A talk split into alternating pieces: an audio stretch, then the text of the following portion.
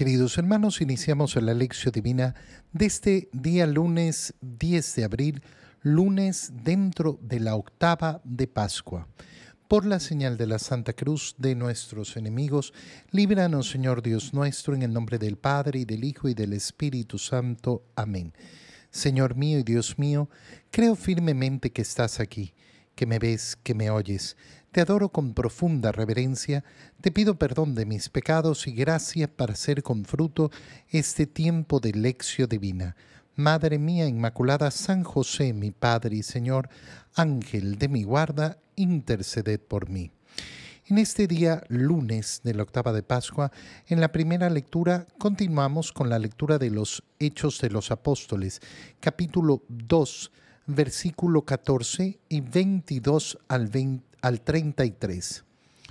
El día de Pentecostés se presentó Pedro junto con los once ante la multitud y levantando la voz dijo, Israelitas, escúchenme. Jesús de Nazaret fue un hombre acreditado por Dios ante ustedes mediante los milagros, prodigios y señales que Dios realizó por medio de él y que ustedes bien conocen, conforme al plan previsto y sancionado por Dios. Jesús fue entregado y ustedes utilizaron a los paganos para clavarlo en la cruz. Pero Dios lo resucitó rompiendo las ataduras de la muerte, ya que no era posible que la muerte lo retuviera bajo su dominio. En efecto, David dice refiriéndose a él, yo veía constantemente al Señor delante de mí, puesto que Él está a mi lado para que yo no tropiece. Por eso se alegra mi corazón y mi lengua se alborosa.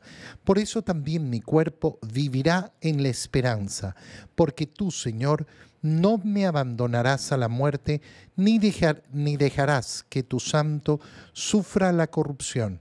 Me has enseñado el sendero de la vida y me saciarás de gozo en tu presencia.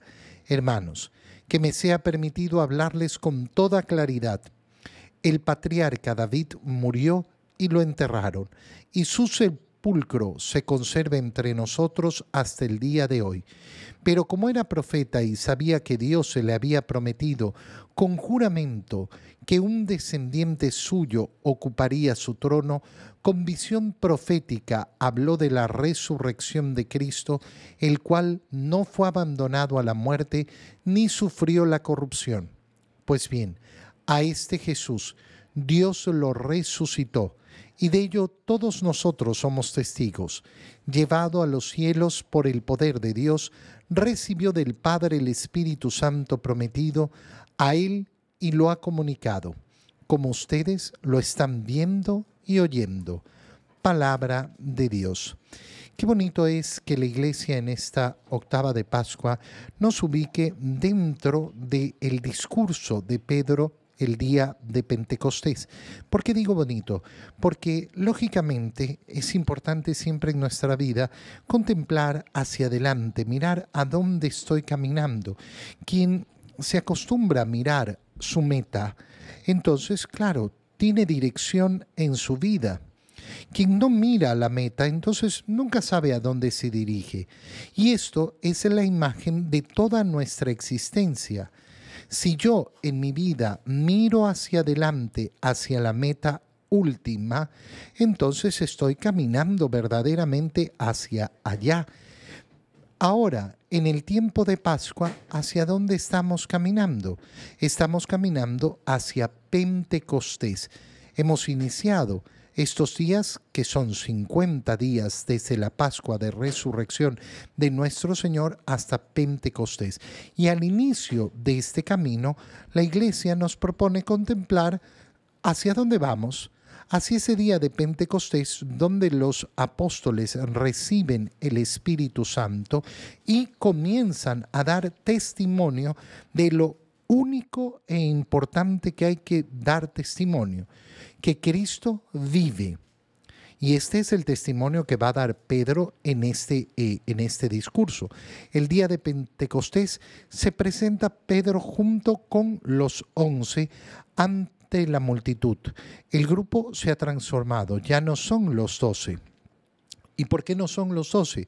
Porque Judas ha muerto, porque Judas se ha suicidado y por eso ha dejado de ser el grupo de los doce hasta que elijan efectivamente al discípulo que va a completar ese grupo de los doce nuevamente. Eh, Jesús de Nazaret fue un hombre acreditado por Dios ante ustedes. Fue un hombre acreditado. ¿Quién? No cualquiera el modo de llamarlo Jesús de Nazaret, ¿qué nos está indicando? Nos está indicando que estamos hablando no de un recuerdo, no de una imagen, no de un personaje ficticio, sino de un hombre muy concreto y real. Jesús, ese que venía de Nazaret, fue acreditado por Dios. ¿A través de qué? De los milagros, prodigios y señales que Dios realizó por medio de él y que ustedes conocen. Conocen porque la fama de Jesús se ha extendido por todas, eh, por todas partes. Esto conforme al, al plan previsto por Dios. Es decir, que primero iba a realizar esos prodigios y después iba a ser entregado. ¿Y cómo ustedes les dice a los, eh, a los israelitas, a los judíos, a los habitantes de Jerusalén, eh, utilizaron a los paganos? ¿A qué se refiere con los paganos? A los romanos. Es muy penoso cuando vemos que un profeta, eh, uno que es reconocido como profeta entre el pueblo, que el pueblo lo está escuchando, es entregado por su propia gente a los paganos. Si era un problema de fe, si era un problema religioso, debían haberlo resuelto en el Sanedrín, debían haberlo resuelto entre ellos, pero utilizaron a los paganos, ¿por qué? Porque querían clavarlo en la cruz, que es lo que hicieron. Pero a pesar de eso, a pesar de que ustedes hicieron eso, Dios lo resucitó rompiendo las ataduras de la muerte, ya que no era posible que se mantuviera bajo su dominio. ¿Por qué no es posible que se mantenga bajo el dominio si todos los hombres mueren? Porque este no era solo un hombre, sino que era Dios hecho hombre y por tanto era imposible que la atadura de la muerte lo sostuviera. Por eso mm, Pedro comienza a referir la profecía de David. Yo veía constantemente al Señor delante eh, de mí eh, y por eso mi, mi corazón se llena de alegría. ¿Por qué? Porque mi cuerpo vivirá en la esperanza, porque no me abandonarás a la muerte, ni dejarás que tu santo sufra la corrupción. Está citando las palabras de David, pero sin embargo, sabemos, y dice Pedro, que David murió y su tumba está aquí entre nosotros. Por tanto, estas palabras son palabras proféticas, palabras proféticas que se han cumplido en Cristo.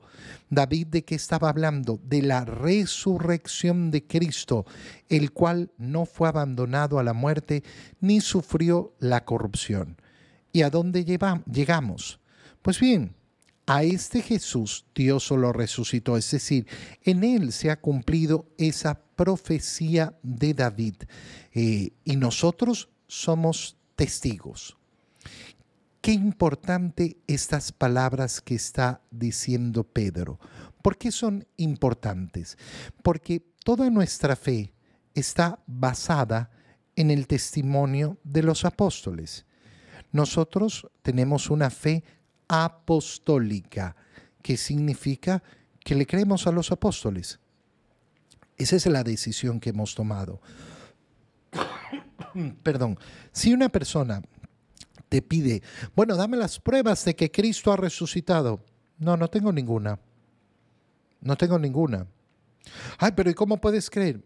Porque le creo a los apóstoles. Mira, en la vida, tantos le creen a tantas personas, a tantas, a tantas personas. Eh, creen cualquier cosa de verdad, porque las cosas que creen las personas son impresionantes. Oye, yo conversaba con una persona el otro día y le decía, de verdad, tú vas donde una señora que te lee el cigarro. Ay, sí, el cigarro. El cigarro. Tú le crees al cigarro quemado. ¿Cómo puede ser que una persona crea en el cigarro quemado que me dice lo que me va a ocurrir y lo que me va a pasar? No te das cuenta de la profunda idiotez, pero le creo. Eh, es que, es que.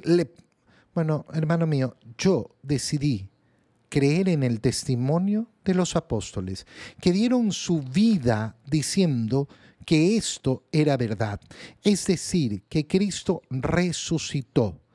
Esto es lo que ellos han visto.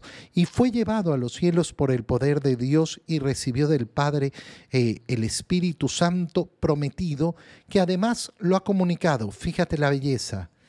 Como ustedes lo están viendo y oyendo. ¿Qué están viendo y oyendo esa gente? ¿Cómo hemos recibido el Espíritu Santo?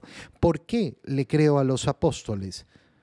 Porque testimonian con su vida la resurrección de Cristo, pero lo hacen bajo la acción del Espíritu Santo prometido. Es decir, solo pueden tener ese Espíritu Santo porque Cristo verdaderamente resucitó y ascendió a los cielos. En el Evangelio, leemos el Evangelio de San Mateo, capítulo 28, versículos 8 al 15. Después de escuchar las palabras del ángel, las mujeres se alejaron a toda prisa del sepulcro y llenas de temor y de gran alegría, corrieron a dar la noticia a los discípulos. Pero de repente Jesús les salió al encuentro y las saludó. Ellas se le acercaron, le abrazaron los pies y lo adoraron.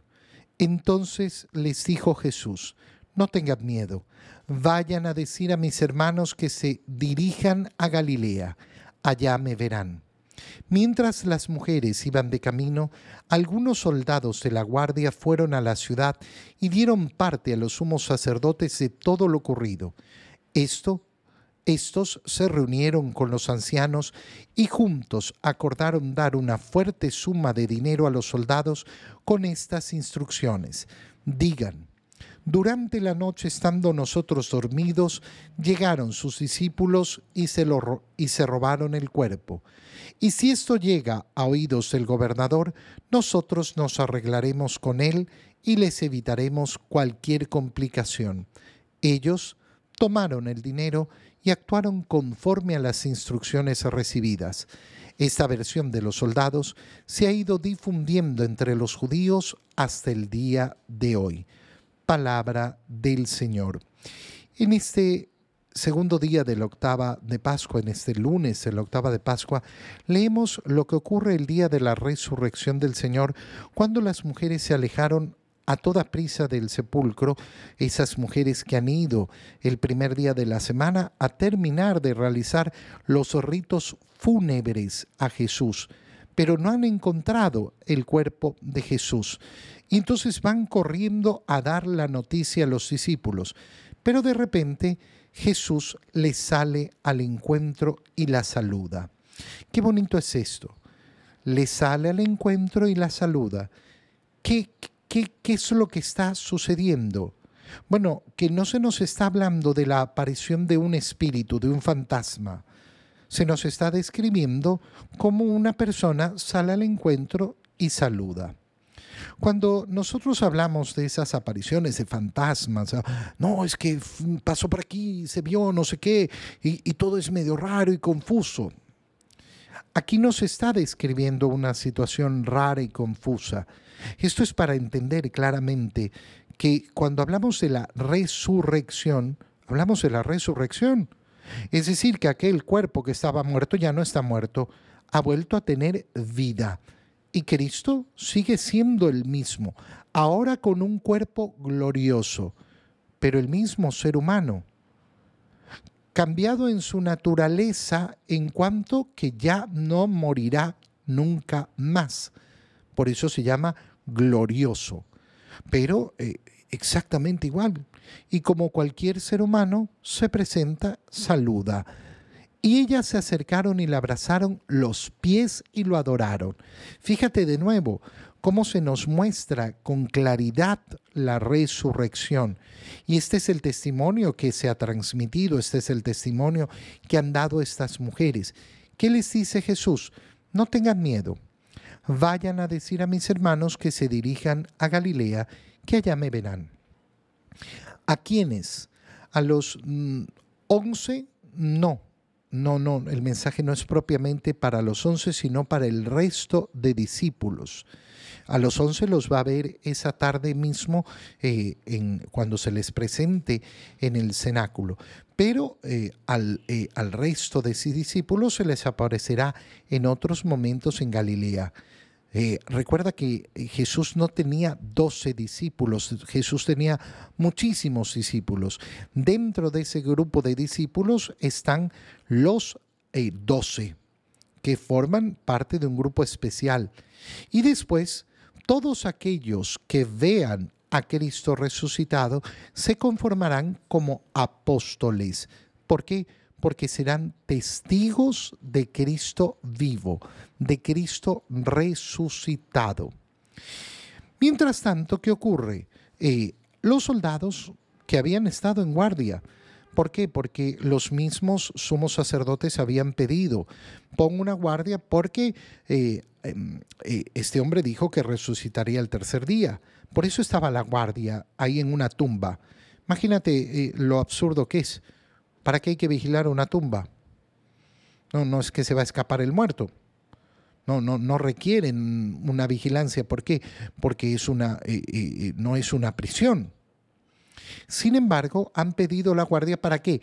Para justamente evitar que los discípulos lleguen y se roben el cuerpo. Pues resulta que estos van a recibir dinero para decir justamente el contrario. Pero si su misión era evitar justamente que los discípulos llegaran y se robaran el cuerpo. Por eso es que los somos sacerdotes les dicen a los soldados, si esto llega a oídos del gobernador, nosotros intercedemos por ustedes para evitarles problemas. ¿Qué problemas? Pues si tenían una sola misión era muy simple, hacer guardia para evitar que se roben el cuerpo. Y ahora están diciendo que ustedes se durmieron y se les robaron el cuerpo. ¿Y cómo saben que se les robaron el cuerpo si estaban dormidos? Es decir, toda la mentira gotea por todos lados. Gotea por todos lados como siempre sucede con la mentira, que tiene tantas y tantas eh, falencias. Pero nos dice, eh, nos dice efectivamente el Evangelio que ellos tomaron el dinero Tomaron el dinero porque era una fuerte cantidad y decidieron efectivamente seguir estas instrucciones. Y esa versión de los soldados se ha ido difundiendo entre los judíos hasta el día de hoy. ¿Cuál versión? No, no resucitó. Se robaron el cuerpo los discípulos. Pero es absurda la versión. No importa, esa es la que queremos creer. Esta es la historia que vemos eh, en la humanidad constantemente. Oye, qué importante es darnos cuenta de cuánta mentira, cuánta mentira hay a nuestro alrededor, cuánta mentira se nos dice, cuánta mentira se nos cuenta. ¿Y por qué la creemos? Porque al final del día queremos creer en las mentiras. Queremos creer en las mentiras porque es fácil, porque no me incomoda la vida, por eso hay tantos que prefieren efectivamente vivir en la mentira. El compromiso con la verdad es un compromiso que requiere efectivamente responsabilidad, que requiere esfuerzo. Es muy fácil conformarse con la mentira. Si queremos vivir verdaderamente en esta Pascua la alegría de la resurrección, algo que podemos hacer es comprometernos con la verdad. Comprometernos con la verdad empieza por no creer lo que me cuentan. Oh, es que me contaron. Y a mí me consta. Qué bonito ejercicio de Pascua. Qué bonito ejercicio de Pascua para vivir la alegría del resucitado. Delante de la resurrección se mintió, se engañó. Bueno, yo en este tiempo me propongo efectivamente salir de la falsedad, salir del engaño, vivir comprometido con la verdad. Te doy gracias, Dios mío, por los buenos propósitos, afectos e inspiraciones que me han comunicado en este tiempo de lección divina. Te pido ayuda para, que, para ponerlos por obra. Madre mía Inmaculada, San José, mi Padre y Señor, Ángel de mi guarda, interceded por mí. María, Madre de la Iglesia, ruega por nosotros. Queridos hermanos, que tengan todos un muy feliz día.